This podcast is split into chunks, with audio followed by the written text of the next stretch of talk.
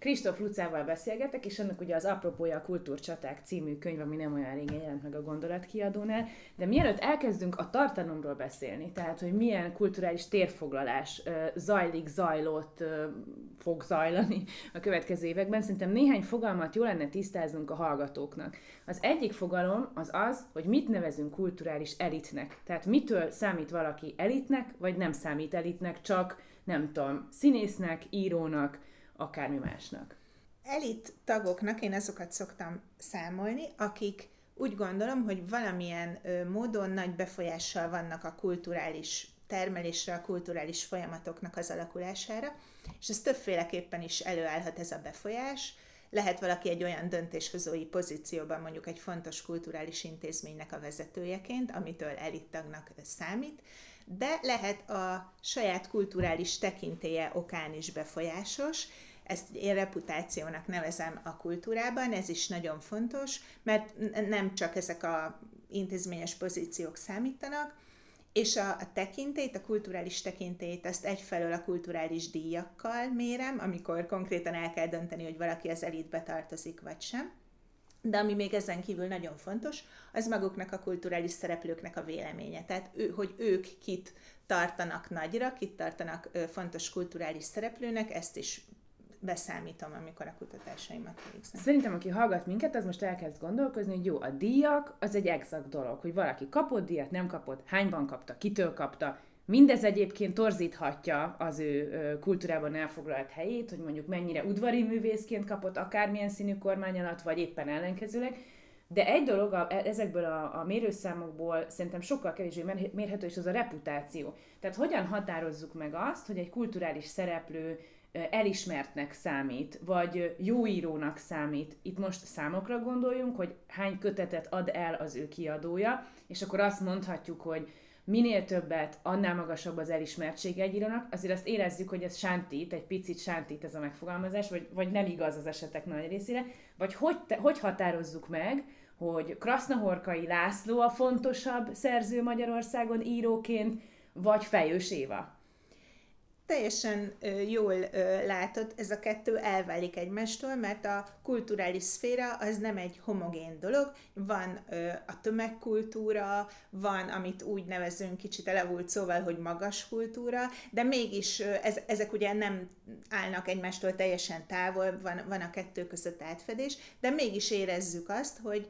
nem feltétlenül az az elismert, aki nagyon sok könyvet elad, Krasznahorkai ez erre egy nagyon jó példa, tehát oda jutunk vissza, csak úgy tudjuk meghatározni, hogy a többi kulturális szereplő, ők mit mondanak, tehát ez egy belső elismertségről van szó ebben az esetben, nem pedig egy külső hírnévről, a kettő az egy, egybe is eshet, de el is válhat egymástól. Tehát én amikor megkérdezem, hogy kit tartanak nagyra a kultúra szereplői, akkor mást mondanak egy kicsit, hogyha azt nézem, hogy megkérdezem a tudósokat is, mert, mert, hogy ők például milyen írókat szeretnek, az már egy kicsit szűkebb, mint hogyha az egész társadalmat kérdeznénk, de még az sem fed át teljesen azzal, hogy mondjuk, hogyha magukat az írókat kérdezzük, például a költők is egy nagyon jó példa, akik az irodalmi életben, az irodalmi mezőben nagyon nagy elismertségnek örvendhetnek, és akkor egy, egy csomóan az interjú alanyok közül elmondják, hogy mekkora nagy hatással volt ő rájuk mondjuk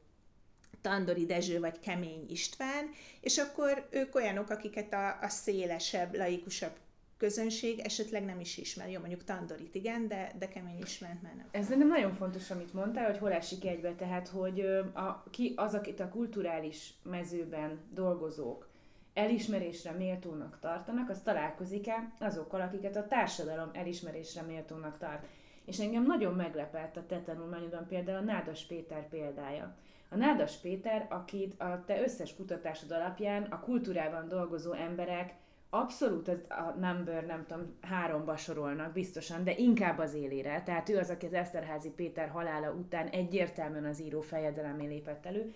Ugyanakkor az ismertsége a széles tömegek között borzasztóan alacsony, ha jól emlékszem, valami 10%-os, míg mondjuk Kulka Jánosé 90 fölötti, tehát hogy ilyen különbség, vagy Alföldi Roberté 90 körüli, tehát óriási a különbség, és még megosztott is a megítélése azok között is, akik ismerik, mert azok között is van egy masszív, de kisebbség, aki azt mondja, hogy egyébként Nádas Péter számára nem értékes uh-huh. ö, ö, kulturális terméket hoz létre, ami zárójel én esküszöm találkoznék egy ilyen emberrel, aki ezt mondja, de oké, okay, van ilyen vélemény. Na és akkor innentől ez egy nagy kérdés. Tehát akkor itt van Nádas Péter esete, akkor ő mi?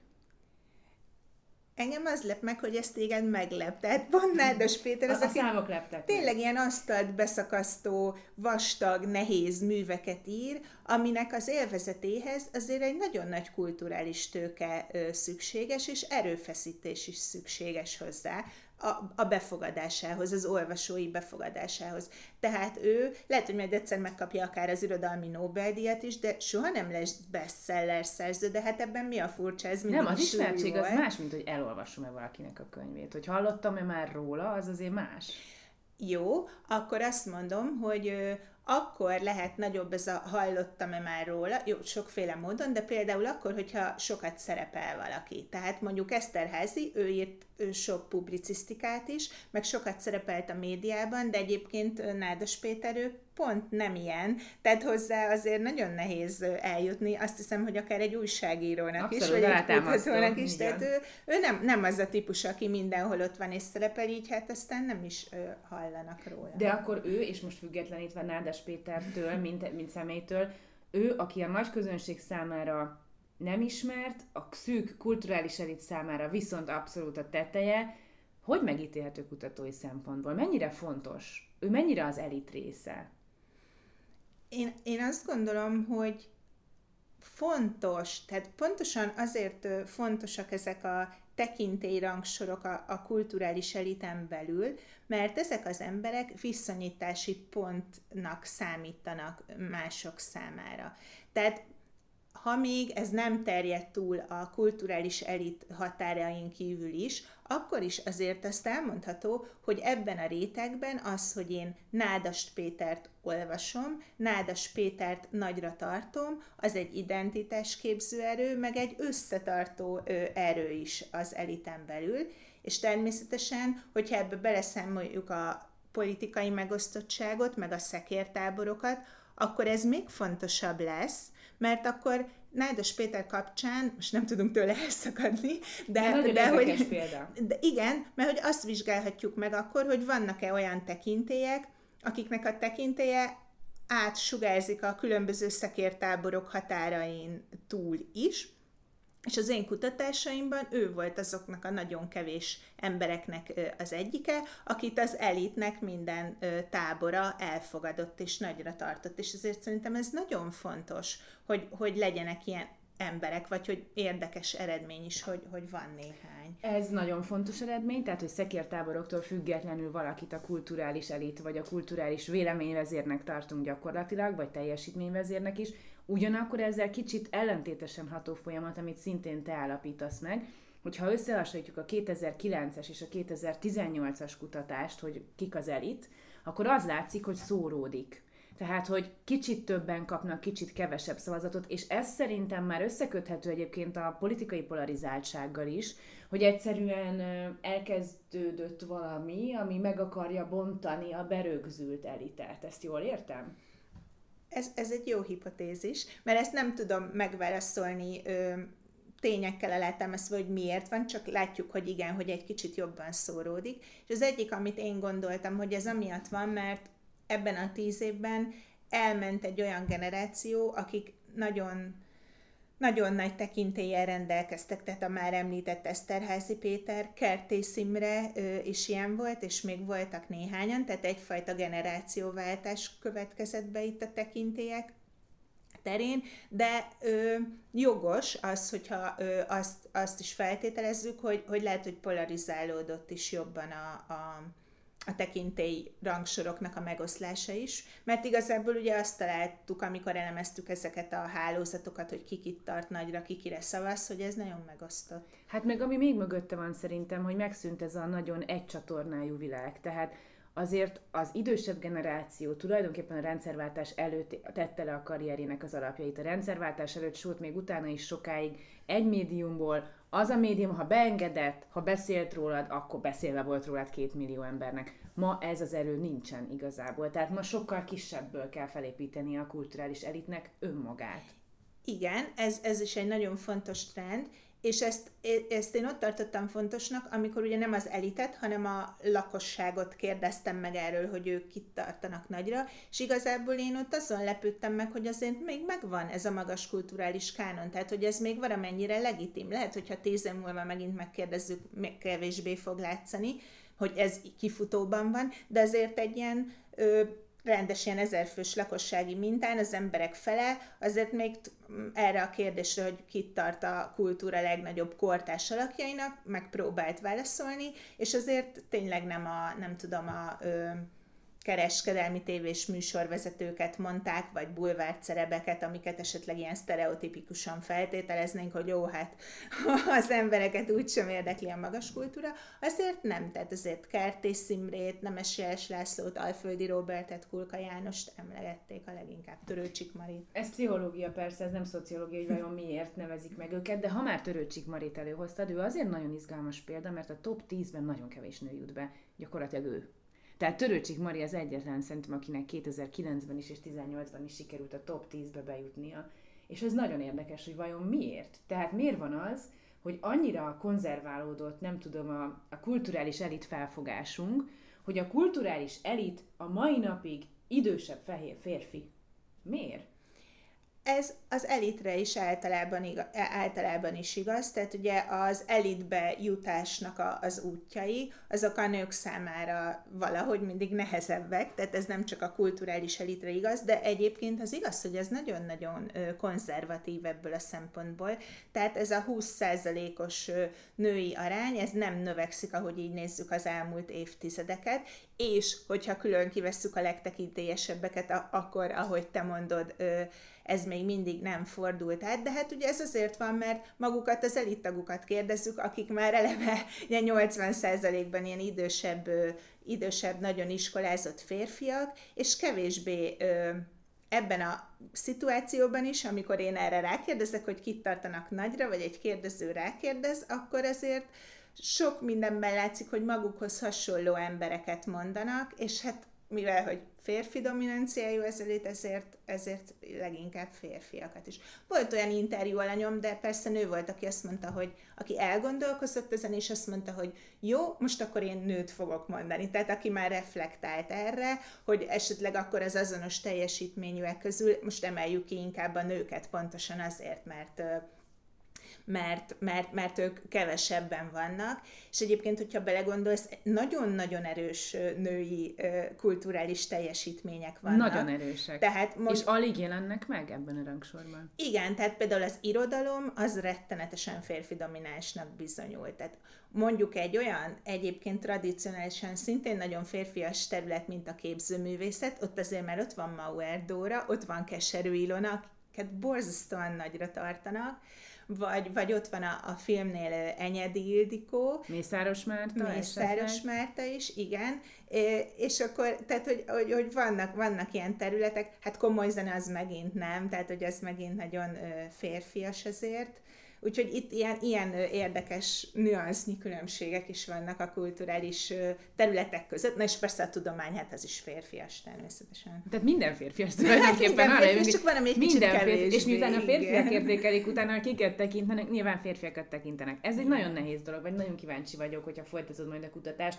Tíz év múlva mondjuk látszik ebben egy áttörés, mert egyszerűen látszódnia kell, ha leképezi a társadalmi folyamatokat az elit ha leképezi. És ez egy nagyon nagy kérdés, hogy mennyire képezi le. Mennyire társadalmilag, mennyire mobil az elit. Amit olyan sokszor hiányolunk, mondjuk az oktatási rendszerben, vagy bárhol, hogy nincsen társadalmi mobilitás, hogy ma egy kelet-magyarországi kisfaluba hátrányos helyzetben született cigány gyerek nem fog egyetemre jutni. És nagyon-nagyon kevés a kivétel, és ennek semmi köze a tehetségéhez, vagy semmihez. Egyszerűen ilyen lett a társadalom.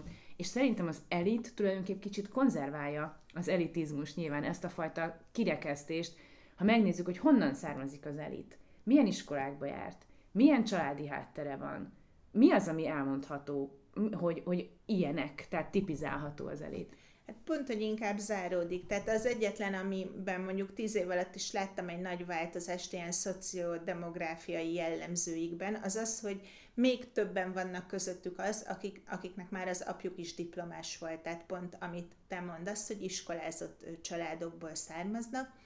látunk egy budapesti dominanciát is abban az értelemben, hogy az elit fele már Budapesten is született, ami ugye a magyar lakosságnak egyébként csak a 20%-a, tehát erősen felülreprezentáltak a budapestiek, és akkor tulajdonképpen a leg, legfontosabb karrierút az valóban az iskola rendszer.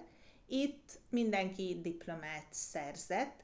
A különbségeket abban láthatjuk, mondjuk még a diplomás rétegen is belül, az elitben, hogy az is fontos, hogy milyen egyetemre jártak, vannak ezek a nagy budapesti tudományegyetemek, illetve a művészképző elit egyetemek, ahol ugye mindig nagyon nagy a túljelentkezés, és oda nehéz bekerülni. Akik aztán a kulturális elitbe jutnak, ők nagyon nagy arányban végeznek ezeken az egyetemeken.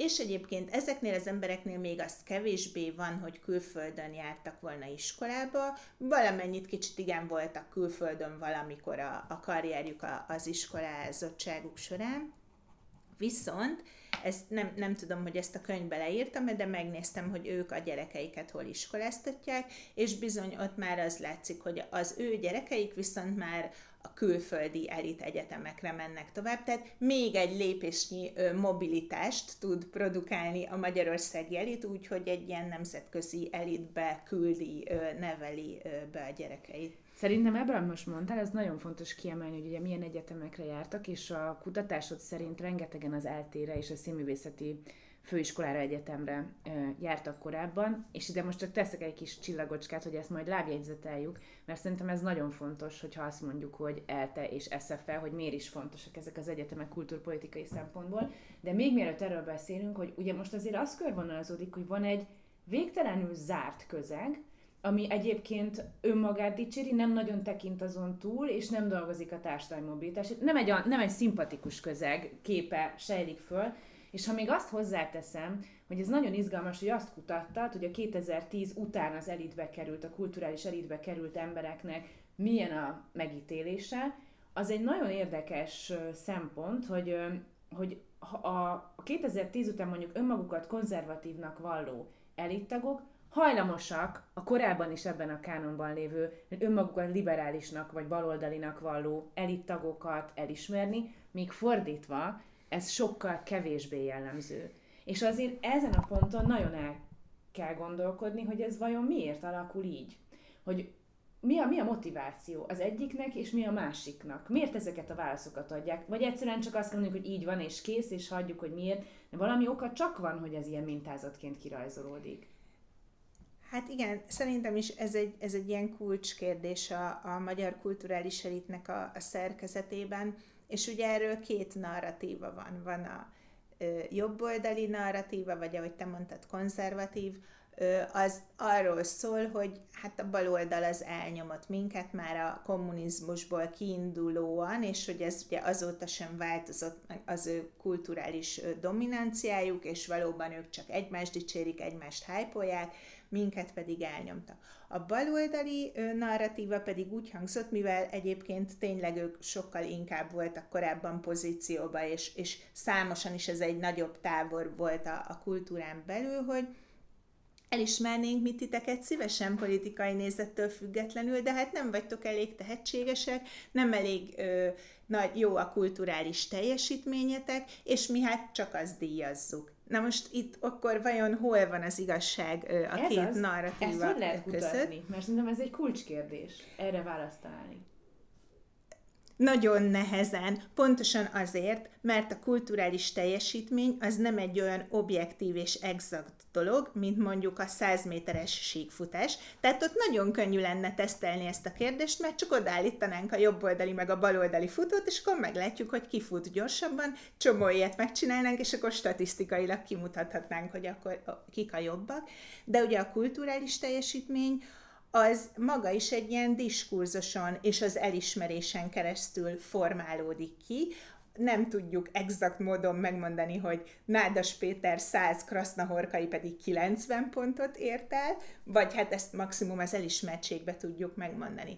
És ugye erre, mondja, erre mondják a hálózatkutatók, például Barabási Albert László is az erről szóló ilyen tudományos ismeretterjesztős könyvében, hogy az ilyen területeken, ahol nem objektív a teljesítmény, ott a hálózatokon nagyon sok múlik.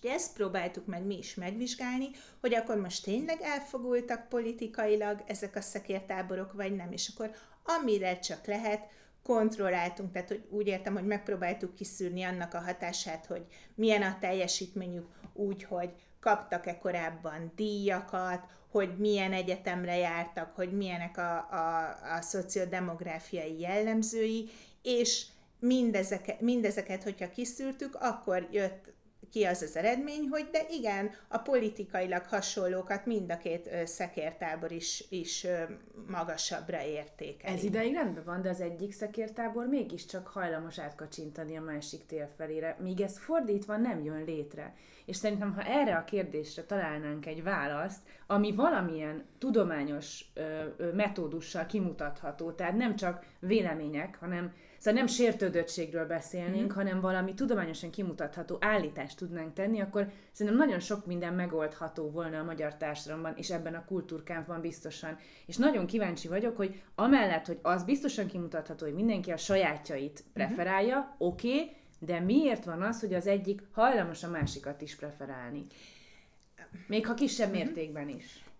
Én azt gondolom, hogy, hogy ez azért lehet, mert, hogy, mert a baloldali ö, szekértábor, az, az tényleg domináns, tehát a, a, a, a jobboldaliak azok kisebbségben vannak, és talán, ö, talán ö, emiatt akik, akiket ugye amúgy is mindenki nagyra tart, azt, azok, az, azt a pár embert, azokat ők is elismerik. De én nem gondolom, hogy ennek lenne a, a akkora jelentősége abból a szempontból, hogy ezért ez, ez tényleg csak nagyon kevés ember. Tehát az Aha. alapstruktúrája az inkább az a dolognak, hogy, hogy politikailag elfogult mind a két tábor. A, abban igazad van, hogy ez egy nagyon fontos kérdés, hogy miért nincsen olyan jobboldali ikon, akkor legalább egy vagy kettő, akinek a baloldaliak is elismerik a, a ö, a teljesítményét. Egyébként szerintem volt ilyen, csak valamilyen nem került rá listára, vagy nem emlékszem rá, mondjuk Jankovics Marcel például egy ilyen típusú konzervatív ikon volt, akinek szerintem a munkásságát mindenki elismerte, tehát ők ilyen húzó figurák, ilyen mindenkit maguk köré húzó figurák, vagy nem tudom, Sára Sándor, vagy most mondok néhány embert, aki eszemét, és szerintem kifejezetten elfogadott volt, csak már egyik se ér mondjuk. Ö, igen, tehát hogy, hogy a 2000-es évek előtt, vagy, vagy mondjuk legalábbis a 2010-es évek előtt még jobban voltak ilyen, ilyen, ilyen híd emberek, vagy olyas, olyas valakik, akiknek nagyon nagy az elfogadottsága. Valószínűleg azért e, e, ezért a, a, a NER korszaka sokat tett, hogy ez megszűnjön, mert, mert a, az állami ö, támogatások és ö, az állami kultúrpolitika elfogultságával azért sikerült még messzebbre taszítani egymástól az embereket. az embereket, igen. Tehát még szétszakítottabbá vagy. Mert igen. én arra is gondoltam, hogy egyébként nem árt a kulturális elitnek sem, hogy kicsit öm, hogy is mondjam, lazulnak ezek a kötelékek, tehát hogy kicsit több vidéki, kicsit több önmagát konzervatívnak való ember jelenik meg benne, nem tudom, hogy ez árt-e neki, mert ez talán egy kicsit frissíti a gondolkodást is, hogy mit tartunk értéknek, vagy nem értéknek. Jó, de azt nem fogjuk tudni megmondani akkor, hogy ez, ez egy megoldható képlete, vagy ez így marad örökre. Viszont a másik dolog, ami szerintem nagyon fontos, és ebben az elitnek nagy része van, az az, hogy hogyan alakul a kulturális térfoglalás. És az egyik első kérdés, amit tisztáznunk kell szerintem, hogyha erről elkezdünk beszélni, hogy hogy milyen, tip, milyen típusú államfe, államfelfogások vannak a kultúra területén. Tehát, hogy, hogy különböző országoknak mi a kultúra képe, és hogy mi a képük arról, hogy az államnak milyen szerepet kell játszani a kulturális termékek előállításában. Te a könyvedben azt hiszem négy típus soroltál föl. Az egyik volt a facilitátor állam, akkor van a pártfogó állam, az építész és a mérnök állam, ezeket soroltad föl. Magyarország milyennek tekinthető, és egyedülálló a régiójában, ahogy az állam a saját szerepfelfogására tekint? Ezek ilyen nagyon nagy típusok, tehát sok állam ö, sorolható be egybe, és ezért nem is egyedülálló ö, Magyarország. Azt mondja ez a, ez a tipológia, hogy a szocializmus bukása után a kelet-európai országok legtöbbje ebbe az építész kategóriába került, ahol a, a, az állam már ugye nem nem előíró, cenzúrázó, nagyon központosított módon, ami ugye a mérnök lenne, a, a diktatúrában a mérnökként bánik az állam a kultúrával, de a, az építész típusúban is azért nagyon rá van szorulva az állami támogatásra a kultúra. És egyébként van egy-két állam, ahol, ahol ennél ö, piacibb lett és leszéferebb lett, például a balti államok, de hát ugye az, ő, nekik az egész társadalmi berendezkedésükre ez igaz, hogy, hogy ilyen ö, kicsit kicsit más típusú lett, mint, mint itt a legtöbb kelet-európai állam. Tehát tehát itt nem annyira a piacon van a hangsúly, már csak azért is, mert, azért a Magyarország az kicsiket, tehát ez a 10, 10 millió ember, ez, ez nem, nem tudja eltartani azokat a, a kulturális intézményeket igazán a piacról. Meg a másik, ami nincs nálunk, és az angol országokban van, ez az a mecenatúra, amikor ugye vagyonos emberek, vagy magán, magánvagyonokból támogatják a kultúrát, hogy esetleg olyan alapítványokat hoznak létre. Tehát itt, itt akárhogy is nézzük, a, a kultúra nyakán mindig ott van, van az állam, ezek miatt a hiányosságok miatt, és ez, ez végül is a rendszerváltozás utáni évtizedekben mindig így volt. Szerintem ez akkor is fontos állítás, ha egyébként nyilván tudtuk ezt, mert nagyon sokszor hallani olyasmit, hogy miért, miért kap az államtól pénzt X meg Y filmet készíteni mondjuk, mert máshogy nem tud filmet készíteni, mint hogy kap az államtól pénzt. Szerintem ez egy fontos mondat. Tehát akkor az államnak mindig-mindig lesz szerepe. Amit megfigyeltünk az, hogy a kulturális térfoglalásnak többféle eszköze van. Az egyik az intézmények vezetőinek állami kinevezése, ami egyféle politikai lojalitás mentén történik, pont. A másik, amikor párhuzamos intézményrendszert hozunk létre, lásd például, nem tudom, ez megtörtént most már a filmeseknél is, hogy ez az operatőrtársaság, meg az az operatőrtársaság, meg az írószövetség is már sokféle, meg minden területen megtörtént. A legemblematikusabb az talán a Tudományos Akadémia tartozó Széchenyi Irodalmi és Művészeti Akadémia kontra a Magyar Művészeti Akadémia létrehozása. És akkor ezekkel az állam elkezdhet területet foglalni. Melyik a hatékonyabb?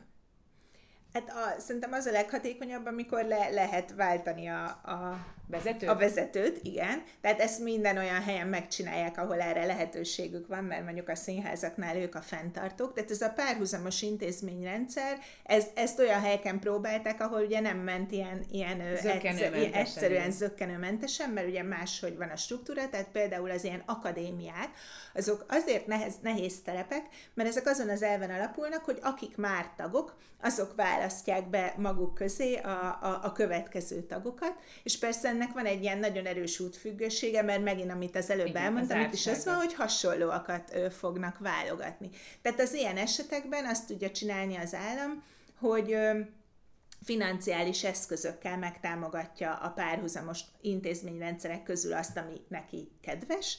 És ugye ezt láttuk a, a, a Magyar Művészeti Akadémiával, rengeteg ingatlant kaptak, meg mindenféle pénzt, paripát, fegyvert, hogy, hogy pariba hozzák, sőt fölé emeljék a, a, a riválisuknak. De ezek szerint hatékonyabb, ha egy intézménynek a vezetőjét váltják. Hát szerintem igen, mert akkor ott már nem kell foglalkozni azzal, ami már megvolt, és párhuzamosan még mindig Kész ott van, és zavaró. Igen, igen. bele lehet ülni a kézbe igen, igen. De ennek ellenére mégis az az állítása a könyvednek, hogy a kulturális kánont nem sikerült újraírni. És ez nagyon érdekel. Ha megvan pénzparipa fegyver, ha le lehet váltani az állami vezetők élén az embereket, akik egyébként ideiglenesen fölkerülnek az értelmiségi pozícióba, aztán el is tűnnek onnan egyébként, hogy megszűnik a vezető pozíciók, ez egy érdekes dolog, tehát a, a, a függés.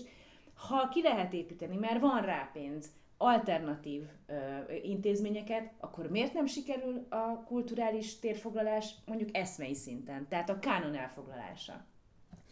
Hát ami, amit én használok itt elméleti keretként, az Pierre Bourdieu nagyon híres francia szociológusnak az elmélete a kulturális mezőr, mezőről, amiben ő azt mondja, hogy a kultúr, minden ilyen társadalmi mező egy sajátos tőke logika alapján működik. Most bocsánat, hogy szociológiai kis előadást tartok kérem, hogy ezt Mert hogy, tehát ugye a tőke az nem csak pénz lehet, ez, ez itt a nagy nagy felfedezés, hanem ö, kulturális tőkéről beszélünk a, a ö, kulturális mezőben, aminek a felhalmozásának ugyanúgy megvannak a szabályai, mint egyébként a pénztőkének.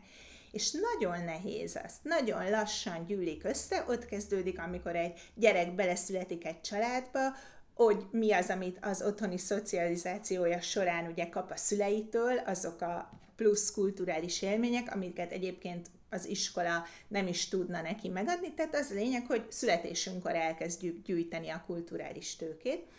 És ez a kulturális szereplőkre is igaz, a szűkebb értelemben, hogy amikor bekerülnek a kulturális szférába, elkezdik csinálni az ő szakmai tevékenységüket, e során gyűjtik ezt a kulturális tőkét, és ez tényleg lassan halmazódik föl, tehát azért ilyen, ahogy te mondtad, azért ilyen öregek ezek a kulturális elittagok, mert ebben nem lehet úgy berobbanni, mint mondjuk akár a, a politikai ö, elitbe egy megválasztás Igen, által, nem elég hozzá a... X számú követő. Igen, igen, meg a, meg a gazdasági tőkét is azt is könnyebb így átruházni másokra, a kulturális tőkét, azt el kell sajátítani, és ebben, ahogy Burgyil fogalmaz, a képviseleti elv kizárt, tehát helyettünk más nem tudja megtanulni azt, ami, amire nekünk szükségünk van az előrejutás hoz ebben a szférában.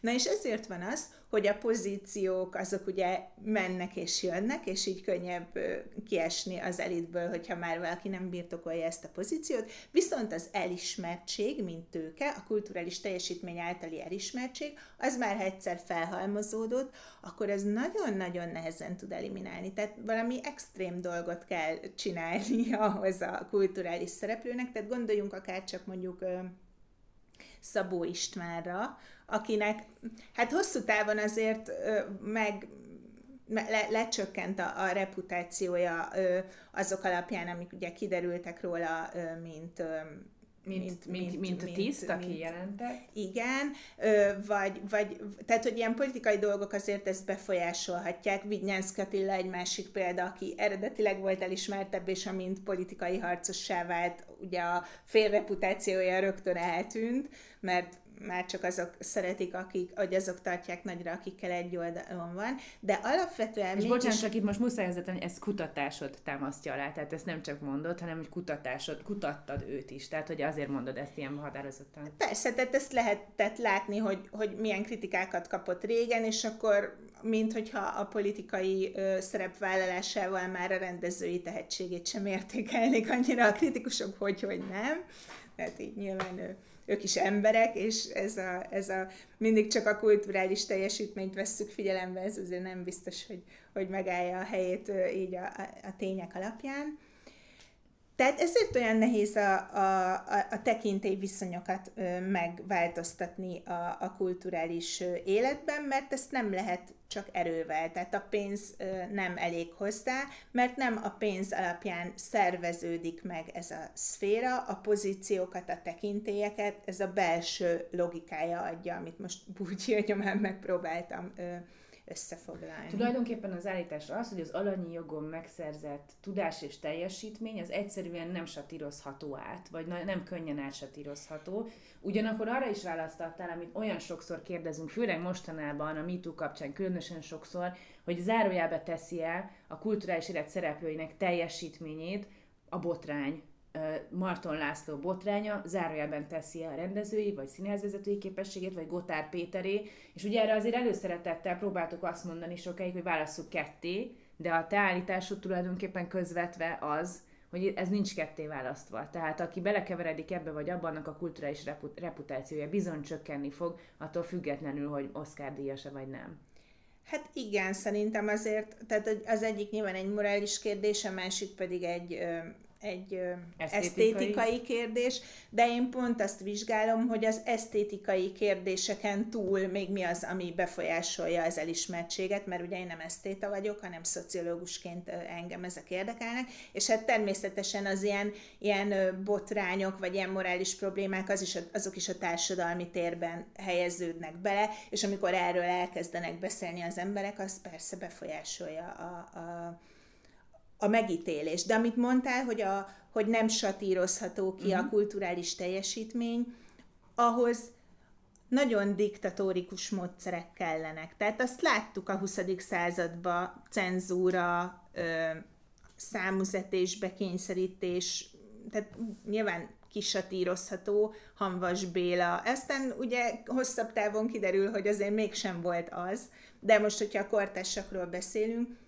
azért erről most így nincs szó. Tehát én, én mindig azt szoktam erre mondani, hogy, hogyha, hogy, hogy cenzúra nélkül nem lehet kitenni embereket a kánonból. Tehát a, a pénzzel meg a támogatással maximum ezt lehet elérni, hogy beemeljünk olyanokat, akik nem voltak benne, de ki, kitörölni embereket, azt szerintem sokkal nehezebb. De beemelni se könnyű. Hát nem. Tehát, nem. hogy ott is előkerülnek az előítéletek, idézőjelek, tehát, hogy, hogy mekkora hatalmi hátszélel akar valaki az elitbe bekerülni, az az elit valószínűleg jobban védi ennél a határait sem, mint hogy ezt könnyen adja, nem? Igen, itt uh, ugye azt látjuk, ez nem, nem, mert ez nem csak a jelen pillanatban zajlik, hanem hogyha azt megnézed, hogy a, mondjuk az irodalom történetből kiket próbáltak beemelni ö, utólag a kánonba. Van, aki magától is bekerült, amint mondjuk ezek a, ezek a diktatórikus módszerek már nem hatottak, mondjuk Márai. Így van. De például mondjuk Tormai Szeszélnek a beemelésen nem volt olyan sikeres, erre is voltak kísérletek. És Vassalberti? Hát Vassalbert az, az, az egy kicsit más eset, ezt már máskor is kérdezték tőlem. Vassalbertet olvasták. Tehát Vassalbertet előbb olvasták az emberek, miután már kiadták a könyveit, mint hogy a, az, a, az állam szobrokat állított volna neki. Tehát ott egy kicsit ilyen spét reakcióról beszélhetünk, hogy jé, van itt valaki, aki mhm. népszerű, uh-huh. és egyébként erősen jobboldali volt, és jó lesz nekünk a kánonba. Hát Tehát felhangosítani lehet, azt mondani, hogy amúgy is olvassátok, akkor tűzzük őt az zászlónkra, igen, ez lehet, igen. de valakit elkezdeni olvastatni, mint például Torma és Cecilt, az nem működik. Hát az nem, az nem. Hát a kultúra az ilyen dolog, hogy nem, fognak, nem fogják parancszóra olvasni. Igen. Azért ez egy, egy kicsit megint árnyalja azt a képet, amit az elitről gondolunk, hogy az elit nagyon erősen védi a teljesítményt, bizonyos szempontból nagyon meritokratív, azaz teljesítmény központú, sokkal inkább, mint amit a magyar társadalom megszokott, vagy egyáltalán ismer. Ugye a magyar társadalom, ezt sokszor idéztem, mert nagyon fontos adatnak tartom, ezt az Egyensúly Intézetnek a könyvében olvastam a, a Magyarország 2030-ban, a magyar társadalom azt gondolja, aki nem dolgozik, ne is egyék, tehát, hogy mindenki dolgozzon, de azt már nem hiszi, hogy a tudással vagy a komoly munkával előre is lehet lépni, mert azt gondolja, hogy kizárólag kapcsolatokon át lehet előre lépni. És ez azért árnyalja ezt a képet, tehát, hogy amennyire zárt az elit és nem enged társadalmi mobilitást, úgy bizonyos szempontból példát is mutat, hogy kizárólag a teljesítményre próbál koncentrálni. Igen, tehát szerintem a, kultúra még az, az az a terület, amit egyébként a társadalom sem ítél meg ennyire rosszul. Tehát, hogy a kulturális elitet nagyobbra tartják, mint jóval inkább, mint mondjuk a politikai elitet, vagy a gazdasági elitet. Tehát ez alapján, amit mondtál, akkor azt is mondhatjuk, hogy ezt azért honorálják az emberek. Tehát, hogy, hogy így látják a különbséget a különböző elitcsoportok között. Tehát mindig jobb egy kicsit a megítélése a kulturális. Ugyanakkor van még egy dolog, amit szerintem nagyon fontos lenne itt megemlíteni, hogy emellett a könyved azt a megállapítást is teszi, hogy a fiatalok, akik elindulnak ebbe a kulturális elitbe, azok egészen más kérdésekkel találják szembe magukat, például azzal, hogy kinek tegyenek hűségesküt. Mert hogy arra jönnek rá a fiatalok, és ez azért borzasztó érdekes, mert én ezt mindkét oldalról hallottam már vádként, hogy az egyik azt mondja, hogy félnek a, a mostani hatalomtól, nem akarnak hűségesködni, de muszáj nekik, mert csak így kaphatnak pozíciókat. A másik ugyanezt mondja balra, hogy mert ti csak azt ismeritek el, aki nektek hűségesködtesz, és stb. stb. És a te könyvedben is vannak ilyen esettanulmányok, amelyekben panaszkodik valaki arról, hogy őt azért nem adják ki, nem tudom, kiadók, mert ő a Magyar Nemzet újságírója, vagy számtalan ilyen példa van benne. Szóval, hogy másfelől meg ez, ami a fiatalokhoz leszivárog, az meg, az meg pont az ellenkezője a, a meritokratív gondolkodásnak. Az pont ugyanaz a szekértábor logika, mint amit a politika hoz. Nem tudom, hogy ez generációsá vagy, vagy miért alakul így. Igen, ez nagyon érdekes ez a kettősség, ami, ami egyszerre van jelen, és ugye én, én azt a konklúziót vonom le ebből, hogy a szekértáborhoz tartozás az egy fontos erőforrás Pontosan ezért, mert így viselkednek azok, akik már benne vannak a szekértáborokban, tehát költséges kívül maradni. Mert akkor kevesebb olyan ö, erőforráshoz férsz hozzá, most ez legyen pénz, vagy csak legyen egy kritika, amit írnak rólad az élet és irodalomban, tehát az is egy erőforrás ugye a, a, a kulturális élet területén, és hogy nekem úgy tűnik, hogy ez ezért termelődik újra generációnként. Tehát mert hogy a fiataloknak is úgymond megéri ö, csatlakozni ö, valamelyikhez, vagy hogyha egy kicsit empatikusabb vagyok, vagyunk, akkor mondhatjuk, hogy hát nincs nagyon más választásuk, mint hogy van egy ilyen struktúra, ami adott, és akkor abba kell nekik belépni, hát akkor mondjuk a saját, nem tudom, értékeik, vagy normáik, vagy esetleg akár racionális választásuk alapján csatlakoznak valamelyikhez. És ezt nekem el is mondták az interjúalanyok, mondjuk akik ilyen középkorúak, vagy mondjuk kb. velem egykorúak, hogy ők azt hitték, hogy ez már nem Na, fog újra terjedni. Fiatalok. fiatalok vagyunk, mindegy, tehát mondjuk valaki, aki már nem egy ilyen ö, nyeretlen két éves, vagy ilyen naív 20 éves, de hogy azt gondolták, hogy nem fog újra termelődni az, amit ők a nagy generációnál láttak, és nagyon gáz szembenállásnak tartottak, és mégiscsak azt látják, hogy most már a középgenerációnál is megoszlott. Szinte minden generáció a 20-as, 30-as évei között azt gondolja, hogy ő lesz az, aki átlépi ezeket a, a szakadékokat, és aztán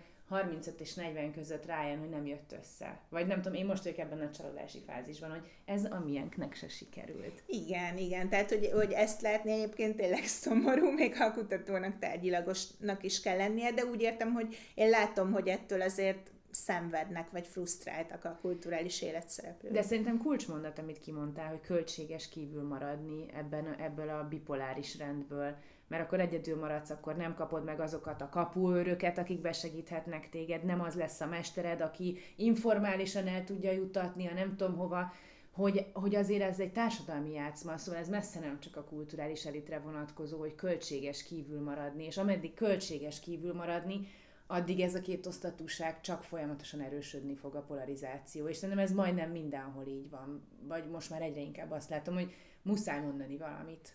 Igen, ez, ez így van, de hogyha elve van is egy ilyen struktúra, akkor is azt gondolom, hogy az államnak még nem, kell erre, nem kellene még erre ráerősítenie azzal, hogy mondjuk egyenlőtlenül támogatja a különböző kulturális szervezeteket, mert akkor az, az biztos, hogy csak még rosszabbá teszi a helyzetet.